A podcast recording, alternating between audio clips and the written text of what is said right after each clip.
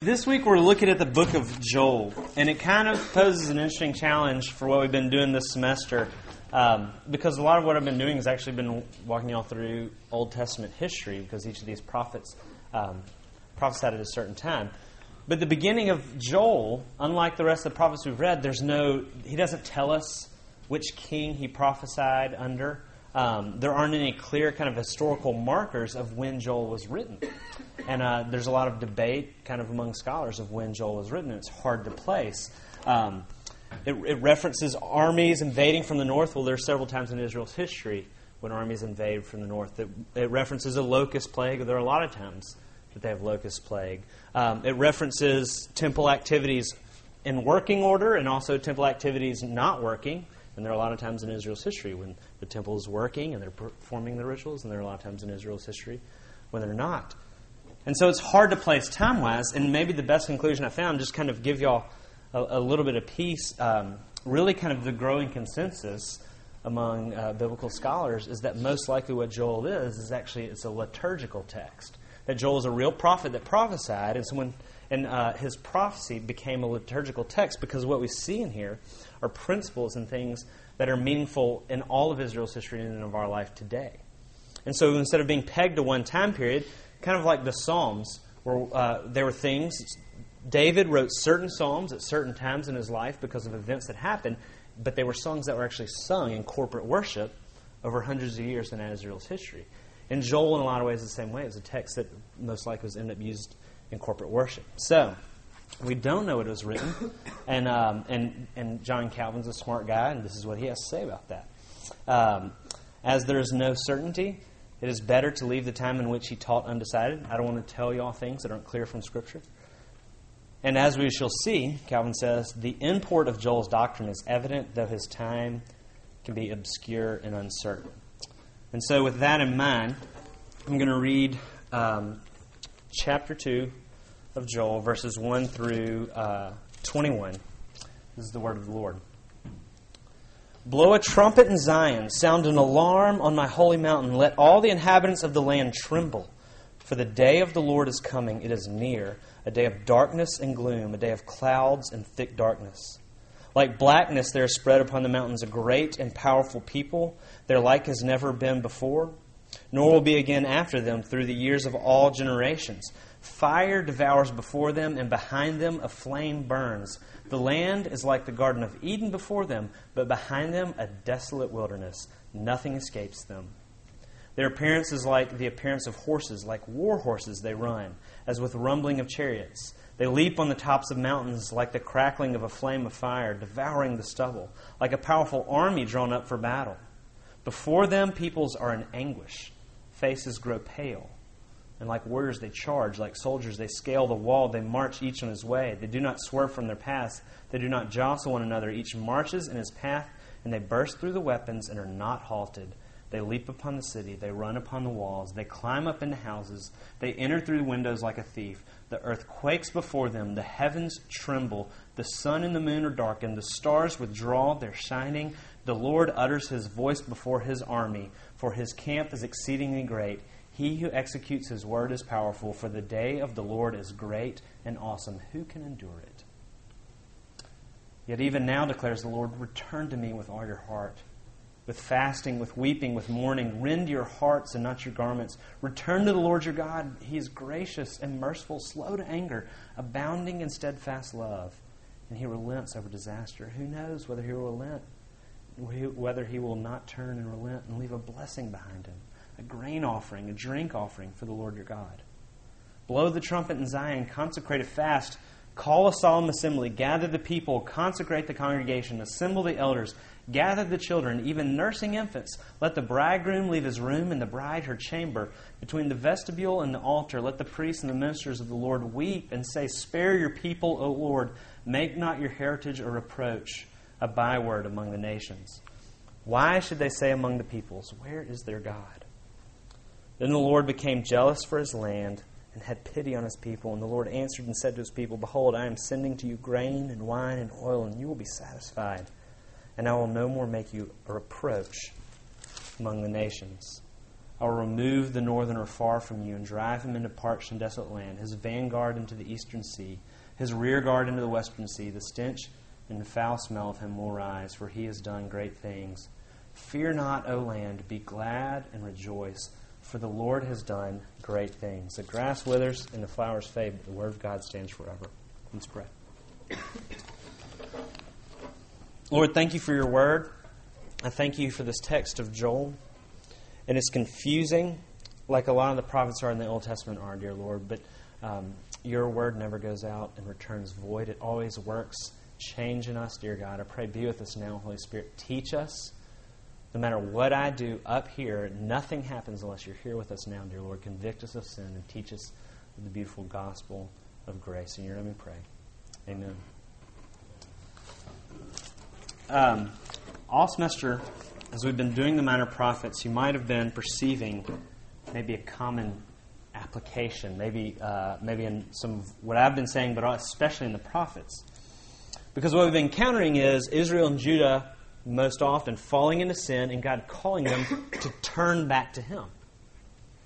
And what that what what He's really calling, what the prophets are using, is actually the Old Testament word for repent.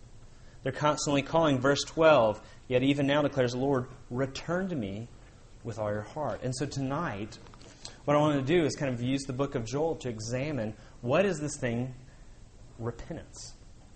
What is this thing called repentance? It's really actually the application of all the books we've been reading this semester. Um, in Mark 1.15, when Jesus preaches his first sermon ever, he says, The time is fulfilled, the kingdom of God is at hand. Here's Jesus' first application of his first sermon repent. Repent. Sends out the apostles in Mark 6. He trains some people to go out and preach his gospel. This is what he tells them in Mark 6:12. He sent them out to go tell people to repent. Matthew 4:17. Again, Jesus begins his preaching in, the, in Matthew's version, and he preaches, repent. Acts 2:37 and 38. This is the Pentecost sermon. If you're not familiar with that, it's this massive sermon that, Pe- that Peter preaches before thousands of people. Actually, 3,000 people were converted when he preached this sermon. And he just poured his soul out and preached this beautiful sermon. You can read it in Acts 2. And he gets to the end of the sermon. I kind of envisioned what this was like. And everybody said, well, What are we supposed to do? And he says, Repent. Repent. Jesus, the apostles, Peter, the minor prophets overwhelmingly the most consistent application that actually Scripture gives us when it tells us something about God, what are we supposed to do is repent. And yet, repentance is something we don't think very often about, right? But it seems to be something that Jesus and all of Scripture is very much concerned with. And I think a lot of it is we kind of we don't understand repentance, and so we kind of don't do repentance. And I want to introduce the need for repentance a little bit kind of this way. I, I kind of want to introduce how central it is to what it means to be saved, to what it means to be a Christian, to what it means to know Jesus, to have eternal life, I want to present that need this way. First thing I want to make clear this is the not fun part of uh, preaching is bad people will not be saved in the day of the Lord. Bad people are not going to be saved in the day of the Lord. It doesn't come as a shocker, right? We all agree to that. Paul says in Galatians 5 9, the works of the flesh are evident sexual immorality, impurity, sensuality, idolatry, sorcery, enmity. I encountered sorcery last night for the first time in my life, by the way, but enmity, strife, jealousy. He actually offered to perform incantations for me. This was crazy. Um, fits of anger, rivalries. Now you don't hear anything else I was saying. Um, envy, drunkenness, orgies, and things like these. I warn you, as I warned you before, that those who do these things will not inherit the kingdom of God. Bad people are going to get saved. Here's the bad news good people don't have any hope. And the day of the Lord, Joel is talking about the day of the Lord, when the, when the Lord's army comes and execute his judgment, there aren't going to be any good people that make it either. The people who've done their best to keep the law. Romans 3:19. Now we know that whatever the law says, it speaks to those who are under the law, who are trying to keep it, so that every mouth may be stopped, and the whole world will be held accountable to God, and by works of the law, no human being will be justified. No human being will be justified in God's sight. Our best attempts at being good guarantee you nothing. Guarantee us nothing. The bad people aren't making it, the good people aren't making it. Here's the bad news, too irreligious people aren't going to make it. Irreligious people aren't going to make it. Psalm 53. The fool says in her heart, the people who care nothing about God, who don't think about God, who don't care about it, maybe they're genuinely good people, maybe not. The fool says in his heart, There is no God. They are corrupt, doing abominable iniquity. There is no one who does good. They are in great terror, and yet there's no terror. In other words, these people are in a horrible state, and yet there's no terror. There's no hope for the irreligious people. You can probably see where this is going. The religious, the irreligious people aren't going to make it, and the religious people aren't going to make it. The religious people aren't going to make it. Some of Jesus' maybe the most distressing words are in Matthew 7 at the end of the Sermon on the Mount, and he says this Not everybody who says to me, Lord, Lord, is going to enter the kingdom of heaven. And some people are going to say on that day, Lord, did we not prophesy in your name, cast out demons in your name, do mighty works in your name? And I'll declare to them, I never knew you, depart from me. The religious people don't get in either. The irreligious, the good, and the bad. So, what is our hope? And Joel's really pointing us to it in my main point tonight. I'm stealing from Jesus because he's probably a pretty good preacher. And um, he is a good preacher, that's a joke. Um, I'm stealing from Luke 13. And his words are going to be the main point because they really convey Joel's understanding of repentance and, really, and in a lot of ways summarize the book of Joel. Luke 13, verse 5 I tell you, unless you repent, you will perish. Unless you repent, you will perish. Repentance is not something that we do on the side, it is central, it is instrumental to salvation. Apart from repentance, there is no life, there is no hope. So we kind of have to investigate what repentance is. And that's what I want to do tonight. You see, we have this is the not fun part of it. We our tendency is to soft pedal the gospel. You know, to, we don't want to talk about the justice of God. We don't want to talk about how bad sin really is, the wrath that sin requires. I don't want to talk about it because I want y'all to come back next week, and I'm afraid if I talk about how bad we all are, people don't want to come, right? And when we soft pedal, when we kind of water down the egregious nature of sin, when we water down the horrible, horrible, horrible pictures of judgment in Scripture, the pictures of judgment that all sin requires, we weaken the gospel. And what's happening in churches right now as liberal churches more and more say, you know what, we don't want to call that a sin. We're not we don't want to call homosexuality a sin. You know, we're you know, scripture is dated in that regard. We don't want to call, you know, there are churches that are saying, you know, it doesn't have to be Father, Son, and Holy Ghost. It could be mother, daughter, womb. You know, this is true. This is this is churches. Their churches uh, is shocking. But more and more so, what we're doing is, you know, we live in a culture. We don't say things are wrong. We don't say other people are wrong. We experience in our own life. We're the mean conservative Christians in this room, right? Because we're RUF. So we're willing to stand up on some things. But truth be told, day in day out, we don't want to tell somebody to their face that they're wrong. We're kind of, we all of a sudden actually become kind of pluralists when we're encountering our friends, and we don't want to offend them because they're doing something wrong, right? And we actually soft pedal gospel. I, I, that, that's in my own heart. And what happened in these churches, actually, where they're diminishing their view of sin and judgment, the churches are dying. Liberal churches are dying at an alarming rate. Because what happens is when you stop talking about sin and you stop talking about the consequences of it, the wages of sin, what is Jesus? What is the gospel? Is there any need? It just becomes essentially a self help tool that provides kind of like therapeutic warm fuzzy. And there are a thousand different mechanisms that are both like mechanical, therapeutic, you know, go to therapy and read the right book, or even like chemically induced therapeutic warm fuzzies. So if that's all that Jesus is, move on, find something else that's probably cheaper and easier to find in another avenue.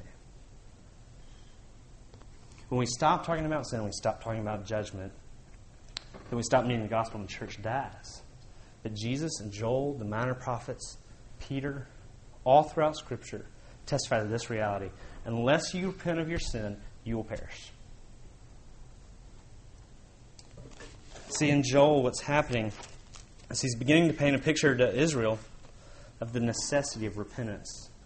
What happens in chapter 1, which I didn't read, is he actually describes the locust plague. And it's probably a locust plague that really happened in the history of Israel. He's probably referencing a real one. But what happens as the text moves on from chapter 1 to chapter 2, this locust plague, which was real, and it was actually really sent by God, and it was a real judgment on the sins of those people at that time, you find out he kind of begins to blend the imagery of the locust plague with also the army of the Lord. And so the imagery gets blended.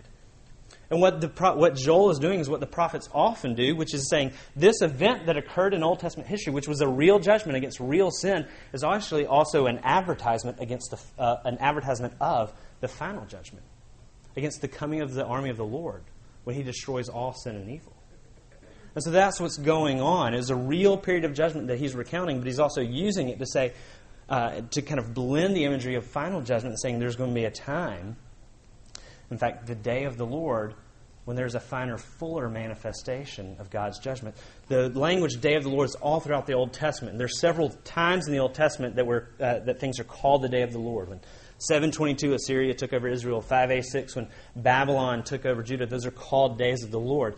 But just like the locust army is a real judgment at an earlier time that is an advertisement of the final judgment, those days of the Lord are real days of the Lord that are also an advertisement for the final full day of the Lord. And Joel is blending those two ideas for us together.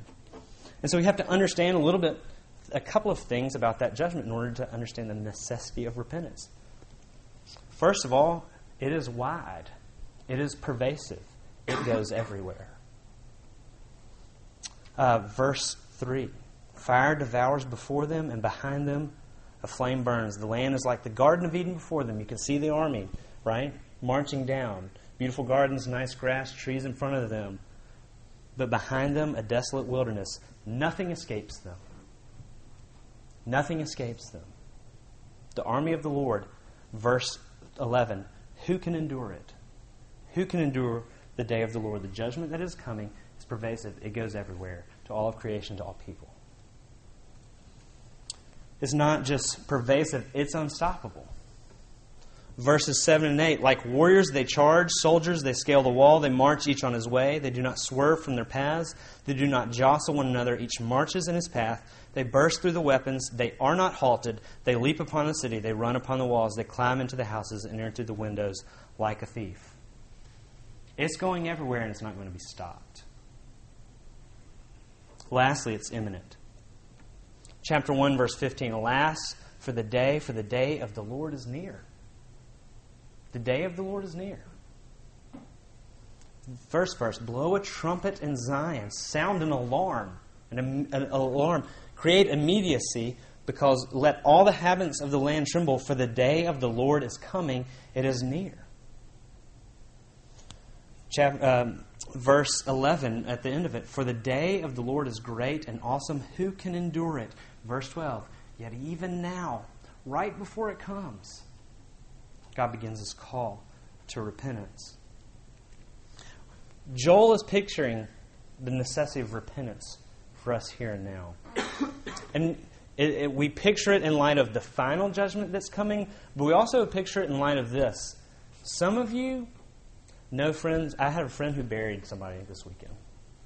Some of you might have buried somebody this weekend. Probably, I'm sure some of you know people who buried people this weekend. So while we do anticipate the day of the Lord, at the same time, death is imminent. And death is a judgment, it is the result of sin. We have to deal with that reality.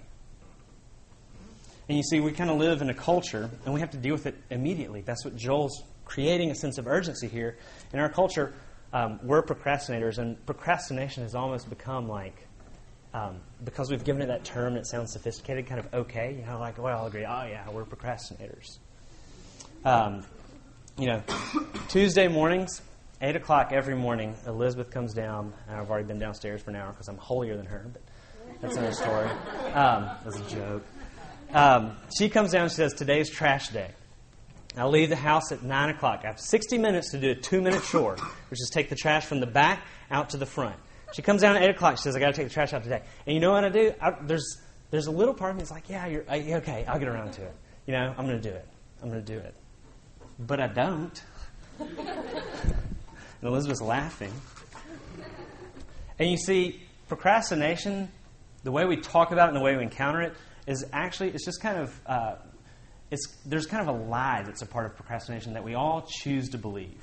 And we're actually very, I mean, we're all choosing to believe essentially this that there's, that, that what, you know, what's asked of me is really important. It's really important. you know? And there's just a reason that's beyond my control that doesn't diminish the importance of the thing you're asking of me, right? That I'm putting off, but nonetheless, it prevents me from getting to it. What procrastination is, is a more palpable, sophisticated way of saying, I don't want to do that and it's not important to me. Right? Procrastination is the way we try to make that sentiment, you know, sound a little bit more tasteful. The truth is, you do what you think is important and necessary. Now, we would all in, in this room, in a sense, probably raise our hands if I said, like, you know, schoolwork more important than watching TV. I'm not trying to get everybody to do their schoolwork and stop watching TV as an example. But, um, you know, everybody would say, yeah, doing, getting your homework done is more important than watching TV. Okay, but do you watch TV or do homework? See, we're all liars. Procrastination is code word for it. We're all liars. right? Yeah, that's really important. I really want to get to that. No, you don't. I don't want to take the trash out. I lie to Elizabeth every Tuesday morning. I repent in front of all of y'all to Elizabeth. I don't want to take the trash out. I'm trying to do better. Help me out. and you see, to put off repentance is to say that repentance is less important than the other things that are in front of you right now yeah, I agree, it's a really important thing, but I have other stuff to get to. Okay, stop lying, just say it's not important to me. When is it going to be convenient to repent? What are you waiting for? What's what could be more pressing in your life than repentance? What's more pressing? What tasks before you are more important than repentance? I want to say this there's no sin that's too small, and there's no sin that too, that's too large that we should hold off repenting from. There's nothing so small, so minuscule. There's you know those those little things that doesn't hurt anybody, right? We're just having fun. Everybody does it. It's not that big a deal. There's no sin too small. You know, everybody cheats on their tests. You know, looking over the shoulder is not that bad. Whatever it looks like, everybody uses these notes online. I don't know what it is. But those little things that are harmless, there's nothing too small that doesn't demand immediate repentance. The call to repentance is no less pressing for those than it is for the big ones. The besetting sin. Right? The thing that you're hiding from everybody. The thing that's been a part of your life for so long that you actually feel too guilty to go to church, maybe too guilty to come to RUF. You might even feel too guilty to go to God in prayer. Because it's so overwhelming and it's so controlling. You've been hiding it for so long. The thing that makes you feel like you've gone beyond what God is willing to forgive because it has been a part of your life for so long. The Lord calls you to repentance now. He calls you to repentance now. So then, what is it? What is true repentance? A couple of different things. First of all, is turning from something to something. Verse 12. Yet even now declares the Lord, return to me with all your heart, with fasting, weeping, mourning. Rend your hearts and not your garments. Return to the Lord your God, for he is gracious and merciful, slow to anger, abounding in steadfast love. He resents, he relents over disaster. You see, repentance is not this. It's not just regret. It's not just being kind of like broken over your sin and feeling really, really bad about it. That's not, repentance is not just that. The Bible's actually full of people who are torn up over their sin and yet don't know the Lord. 1 Kings 21, King Ahab, king of Israel, meets this guy named Naboth. Naboth has this amazingly beautiful farm. And Ahab's like, hey, I really want your farm. And Naboth says, no, you can't have it. So the king's wife devises a way to have Naboth killed, and Ahab then seizes the farm and takes what's his. God sends the prophet Elijah to Ahab to confront him on his sin. And this is what Ahab, how he responds. Ahab heard the words, and he tore his clothes, and he put sackcloth on his, fat, on his flesh, fasted, lay in sackcloth, and went about dejectedly. And the word of the Lord came to Elijah the Tishbite, the guy who he sent to confront him. And he said, Have you seen how Ahab has humbled himself before me? Ahab is not saved. We learn later he received judgment from God. Torn up over what he did wore sackcloth, crawled around in ashes, humbled himself before the Lord. That's God's language for his activity. It's not repentance. He received the Lord's judgment. Getting messed up about your sin, just getting messed up about your sin, just getting torn up about your junk is not true repentance. It's not just confessing and even making restitution or trying to turn from your sin. It's not confessing, getting torn up, and even trying to turn or even make restitution from sin. Again, the Bible has people in it that do these things, and yet we know they have no salvation. Matthew 27. I don't have all my pages marked. Um, we meet Judas after the betrayal of Jesus. Matthew 27, verse 3 When Judas, Jesus' betrayer, saw that Jesus was condemned, he changed his mind and he brought back the silver to the chief priests and the elders, saying, I have sinned by betraying innocent blood. And they say, What is it to us? See to it yourself. And he threw down the silver pieces into the temple and he departed and he hung himself. He went and gave it back and he said, I've sinned. And he confessed sin to the religious leaders. Threw down his silver. Judas didn't know Judas didn't have salvation. He didn't have saving faith. He received the Lord's judgment. True repentance is not just it's not just feeling bad about your sin, it's not even just confessing your sin, it's not even giving restitution or giving back for your sin. It is turning from your sin in some degree, but in a sense, repentance finds its full definition. It is those things. You know, in, in Joel, we see the call to weep, right? To fast, to weep, and to mourn. And it is those things, but the call to repentance begins with actually what you're turning to. We're turning from our sin, we're grieving it, even doing some of these things. Part of repentance will actually end up looking like some of those things that Ahab and Judas did, but it's not true repentance when you're turning from sin. It's true repentance when you're turning from sin and to the Lord. And to the Lord. It's not merely the recognition of your sin and guilt and feeling bad, it, that's insufficient. The mark of true repentance involves all those things, but it's true repentance when you turn to the Lord.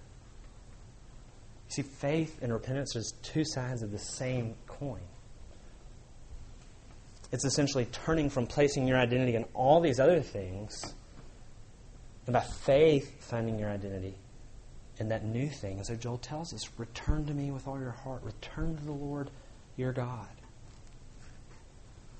How we apply that a little bit? Well, you know, to some degree, everybody in this room, because everybody that's American is trying to improve themselves, and probably most people in the world, but definitely Americans, right? We're all about self improvement. So, to some degree, we're really battling the things about ourselves we don't like, right? Regardless of how you're doing it. We're grieved by the mistakes we've made, by the things we're wrong. Everybody can say they've done a couple of things wrong. And we're trying to turn from those things. We're trying to turn from our sin. The question is, what are you turning to? What are you turning to? Are you turning to a willful determination to be better, right? To do better. I made a mistake. I failed. I'm going to do this better next time. Repenting means like looks like me determining to do better next time. What I'm turning to is my own capacity to fix this and to do better. I have a power. I have the power to, to get the grades right. If I just determine, I have the power to stop that addiction. I have the power to get everybody happy with me. You know. I just want everybody to be happy with me. Are you turning to your own willful determination to do better? Are you turning to lesser sins? Sometimes what we do is just turn to lesser sins, right? You know, the stuff that I look at on the computer is way out of control, but if I look at it on television and they have their clothes on and it's still sexually suggestive, my heart's in the same place, but it looks a whole lot better, right? It's not repentance. You can't just turn to a lesser external manifestation of the same sin right? From perfectionism, I'm not defined by my grades. You know, I'm just trying to keep my scholarship because that's noble, right? You know, my whole identity is not wrapped up in my schoolwork. I'm just trying to keep my scholarship. But your heart hasn't changed. You just turn to a lesser, a smaller degree, a more acceptable external manifestation of the same heart condition. Are you justifying the fact that your heart still loves sin by just downgrading the external manifestation of it? Are you turning to just a lesser sin? Lastly, are you turning to a relationship? You know, I don't know, but if I'm just with these people, it all gets better. If I'm just with this person, it all gets made better. Are you turning to a relationship? Or are you turning to the Lord? And you see, it's not about the intensity of your feeling, it's not about the intensity and the gravity of your repentance. It's about the object of your faith, not the intensity of your faith. It's about the object that you're turning towards. There's not any peace to be had if you're seeking this kind of mo- this moment where you feel like you've repented enough. You're not going to hit it. you're never going to be sincere enough. You're never going to do it enough. And there's peace to be had in light of that because your repentance doesn't save you, the Lord does. What you turn to, the object of your faith, is what saves you. If you're terrorized by that question, have I done enough? The question is not, have I done enough? The question is, what have you turned to? We worship a God that moves mountains with mustard seeds of faith. He works wonders with weak, pathetic attempts at repentance. What are you turning to? Is it turning from something to something? But also, it works. True repentance works from the inside out. Verse 13 Rend your hearts and not your garments. Uh, earlier in verse 12, return to me with all of your heart. Repentance is something that works from the inside out. You see, false repentance, which Paul warns us about in uh, 1 Corinthians 7, that Sinclair Ferguson preached incredibly on it several months ago. Um, false repentance is outside in repentance endeavoring to put on the show of religion and the show of doing better without a heart that's turning towards God. That's why Joel's making the thing. He's saying, Rend your hearts, not your garments. He's kind of saying, I don't care about your garments. I don't care about the show of religion. Where's your heart? Without a heart turning towards God, all your best attempts at religion, all the devotions, all the Bible studies, whatever it is, they don't matter. Jesus doesn't care about them. He doesn't care about them. In fact, he actually warns people against doing those things without any heart for him. True repentance works from the inside out, not the outside in. That's why he says, rend your hearts and not your garments. And what does that look like? How do we figure that out? If that's, uh, how do we figure out what true repentance is? This is what it means. It means you actually hate sin for what it is. It means that you actually begin to hate sin because it's an offense to God because it dishonors who he is, because it defiles what was supposed to be a beautiful creation. We hate sin um, as opposed because it dishonors God, as, opposed to hating sin because we get caught, right? Or hating sin because we're personally ashamed, or even because we don't want to be punished. This is one way to put it. Um, God would never do this, but if God, hypothetically, told you that He's going to turn a blind eye to what you're going to do this week, there will be no repercussions for what you choose to do. And God's, uh, for whatever reason, He makes that agreement with you. No repercussions. You can do whatever you want this week. There will be no judgment. Where's your mind race? Race to? Where's your mind race to? Does it race to all the things you finally could do?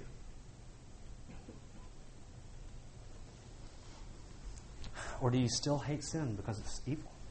Just because it's evil? You hate sin, or you just hate the consequences of it? True repentance is heartfelt hatred for what is evil and sinful in our own hearts. And it's hateful for what it is, because it is disobedience to the one to whom we are turning. And you see, here's, the, here's another aspect of the fact that repentance is from the inside out. Also, that means it moves to the outside it means that there are actual practical results of repentance. It's not something, we can't just have something in our hearts and it never actually affect our behavior. James tells us faith without works is dead. What he's saying is you don't have faith if it's not actually changing your life. So inside the repentance works from the inside out, but it gets to the outside. There are practical results. Here's follow me here for a second on this. Not everybody who tears up his garment has a torn up heart. Right? But everybody whose heart is torn grieves and weeps and probably tears their garment. It's the language that they would use for weeping and grieving over their sin. Not everybody who puts on the show of religion has a heart oriented towards Jesus, but everybody has a heart oriented towards Jesus, begins to put on the fruits of the Spirit. True repentance actually does have practical results in your life because the Bible is firmly committed to the principle that where your heart is, your words and your actions reveal that. Uh, in West Virginia, during the middle of the 19th century, during the, one of the revival periods, preacher preached in coal mining country. And um, all these hillbillies in West Virginia came to faith, hundreds and hundreds. And an interesting thing happened. All these families and all these communities were built around coal mining, and what happened was they started having this massive supply, uh, massive surplus of coal mining tools right after the revival. The reason why was because after all these people were converted, they started bringing back all the tools they lost. They, I mean, brought back all the tools that they were stealing from the coal miners.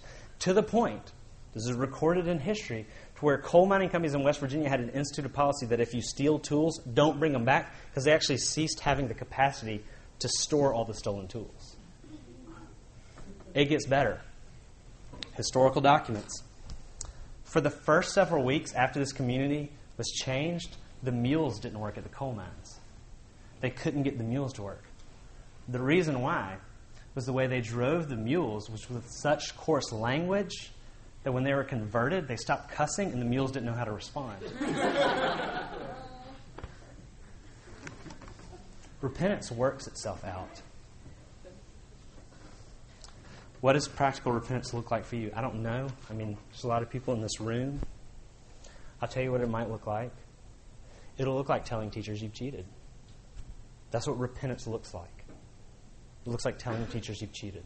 Homework, test, whatever it is, that you've broken the honor code that you committed to keeping. That's what true repentance is.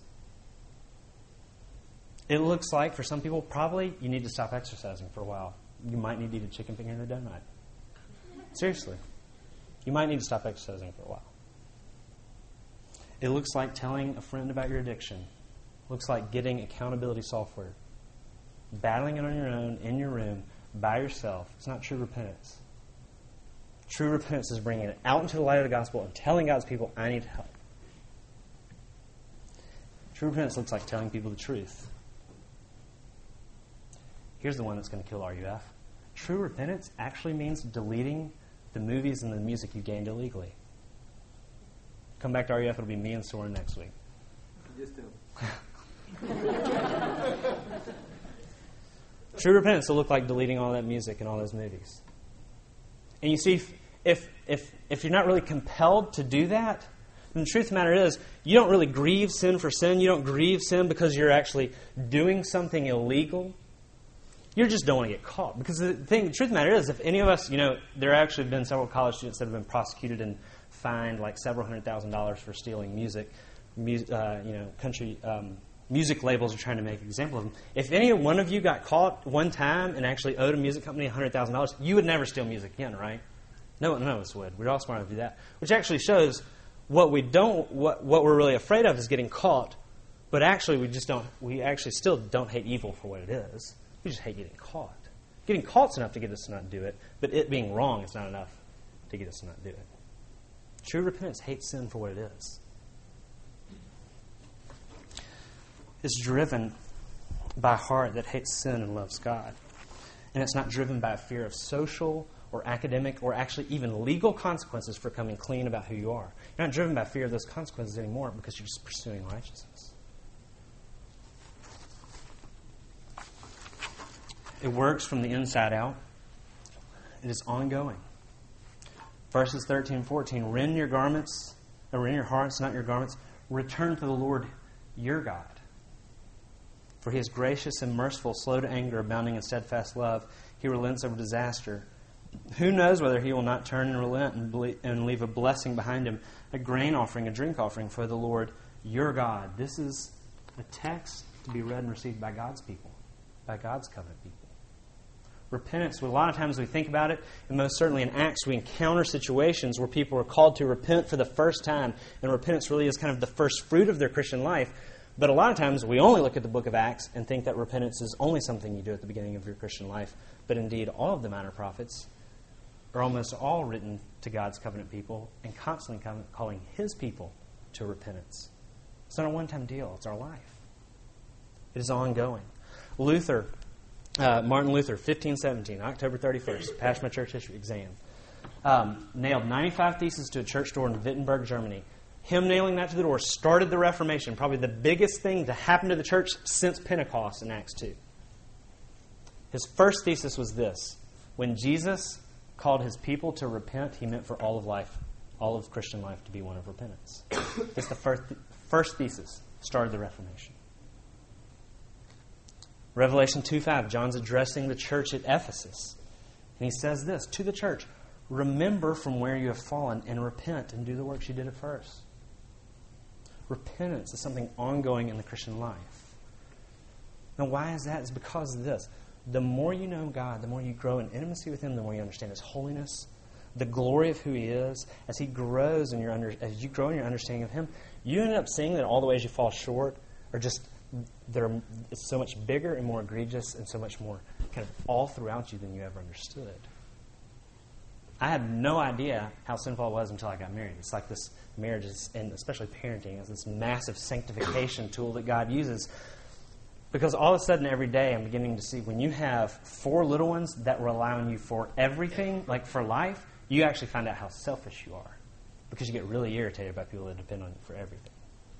When you have somebody that you're with 24 7 and never separate from, you find out how much you love yourself and how inconvenient you really think everybody else is. I'm not a paragon of holiness. Before I came here today, where's Nick Farkas? Before I came here today, I had to call Nick and apologize. Uh, actually, not just apologize, I asked Nick for forgiveness. Not because I tried to kill him two weeks ago. I'm still trying to decide whether or not I should repent of that. I think that was a genuine accident. There's no ill will toward him. I'm not a paragon of holiness. Y'all know I've sinned against several of y'all. I keep finding out my heart's worse off than I thought it was. Paul says in 1 Timothy 1.15, Jesus Christ came in the world. This is Paul into the church playing movement having written several books of the New Testament, um, way after his conversion, Paul says this Jesus Christ came into the world to save sinners, of who I am the foremost, the chief. He doesn't say of who I was the chief, he says of who I am. Present tense. Charles Spurgeon describes the Christian life this way sinning and repenting. Sinning and repenting make up the Christian life. Repenting and believing in Jesus, repenting and believing in Jesus make up the consummation of the Christian's happiness. How can the lifelong work of repentance be the consummation of our happiness? It's because of this. You're going to keep finding out your heart's a lot darker than you thought it was. But when you bring, when you turn from that and come to the Lord, and, you, and your sin is all over and you have nothing to do, this is what happens. You keep finding out His grace is more beautiful, His grace is more expansive, it's more wonderful than you ever understood. And repentance actually becomes the consummation of your happiness. I've encountered all kind of sins I didn't know was there. I'm going to find out more I know. But I haven't found one that Jesus said, you know what, my grace stops there, my forgiveness stops there. Repentance is lifelong, y'all, and it's sweet. Is sweet. Lastly, it's not a work. I'm combining those last two points. It's not a work, it's a grace. Repentance is not a work. It is trusting actually in God and trusting in God's work. Because repentance doesn't save. It doesn't save. God saves. Verse 13 Return to the Lord. He is gracious and merciful. Slow to anger, abounding in steadfast love. He relents over disaster. God relents over disaster. He saves. It's not a, repentance is not a condition of salvation. It's actually a fruit of God working faith in you, of working salvation in you. Romans 2 4.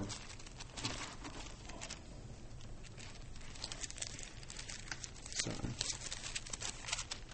Um, God's kindness is meant to lead you to repentance. God's kindness is meant to lead you to repentance. Acts 5, Acts 11, some of the more powerful sermons, they're all powerful in Acts, are actually told God granted repentance to the Gentiles. God granted repentance. Even now tonight, God might be working repentance in your hearts. But see, repentance, it doesn't pay the penalty for our sins. It doesn't work atonements for us. What it is, this is actually the means by which we receive God's saving work. The offer is free. God paid the price. You just have to let go of all the things that we're holding on to to receive it. All the things that we're trusting onto, all the things that we're trusting, that we place our trust in, let go. Take hold of the Lord. That's what repentance is. Parenting toddlers is all about repentance all the time. I actually mean for the toddlers. We're constantly calling our children to repentance, both in a spiritual sense, but actually in kind of a daily practical sense. When I offer Mary Walton and Shelby on Saturday hey, girls, do you want to go to Chick fil A instead of having lasagna from this past Wednesday night? the offer is free. I'm paying for the Chick fil A. Their choice, their choice to receive it is not the purchase price for the chicken. The offer is free. All they have to do is receive it. All they have to do is forsake the three day old lasagna and turn to Chick fil A. they don't pay for anything. That's what repentance is. But of course, our condition is much worse than even the girls in that situation. That even when the gospel is offered, we don't repent, right? And that's why there's good news that God grants us repentance. That God leads us toward Himself. He gives us actually even the capacity to receive. And when we turn to the Lord, what is it that we receive? Y'all, we receive forgiveness. We find that at the cross, all of those who came to the Lord will find that their sins were forgiven, and God doesn't just tolerate us now. He doesn't. He's not just kind of now marginally upset about who we are, but you know, He He's accepted us, so He's going to accept us. All our sins been wiped away with. All of our sins been paid. And now His intention is not just to tolerate us; it's to bless us. The Lord became jealous for his land, had pity on his people, and the Lord answered and said to his people, I'm sending you grain and wine and oil, and you will be satisfied. And I will no more make you a reproach among the nations. Verse 21 Fear not, O land, be glad and rejoice. Verse 26, I don't know if y'all have it. You shall eat in plenty and be satisfied, and praise the name of the Lord your God who has dealt wondrously with you. And my people shall never again be put to shame verse 18 in chapter 3 And in that day the mountains shall drip sweet wine, the hills shall flow with milk, all the stream beds of Judah, stream beds of Judah will, shall flow with water, and a fountain shall come forth from the house of the Lord, the water of the valley of Shittim. God doesn't just tolerate us, y'all, He blesses us. We find satisfaction in His sweet mercy and satisfaction and joy and new life and a new creation. Two very short closing notes. Some of y'all might come in here periodically, maybe even week to week. Some of you might go to church week to week. And for a moment, engage Scripture and engage what's going on. But in a sense, your heart's really never cut by your own sin. You're not really distressed about the evil in your life. You know, you're here, and the gracious call to repentance doesn't really move you, and things kind of don't really change after encountering Scripture the love of God's not terribly sweet to you. And I pray for you, and I would encourage you to pray that God would afflict you, that He would reveal to you the danger that you're in, so that you could respond to the call of repentance and find that it is sweet, and find that it is a grace. Secondly, I want to say this. A lot of times we respond to the call to repentance this way. All right, I got to repent. I got to work up repentance. I don't do it enough. I don't do it sincere enough. And here's the application. It's my favorite application, right? Stop. Stop. Stop trying to work up repentance and run to Jesus. When you're focusing on your act of repentance, is it real? Is it not? I've got to do it the right way. I've got to do it enough. I feel so guilty all the time. Stop focusing on repentance. The whole point of repentance is actually that you stop focusing on your work and you turn to Jesus. So stop and run to Jesus. Let's pray.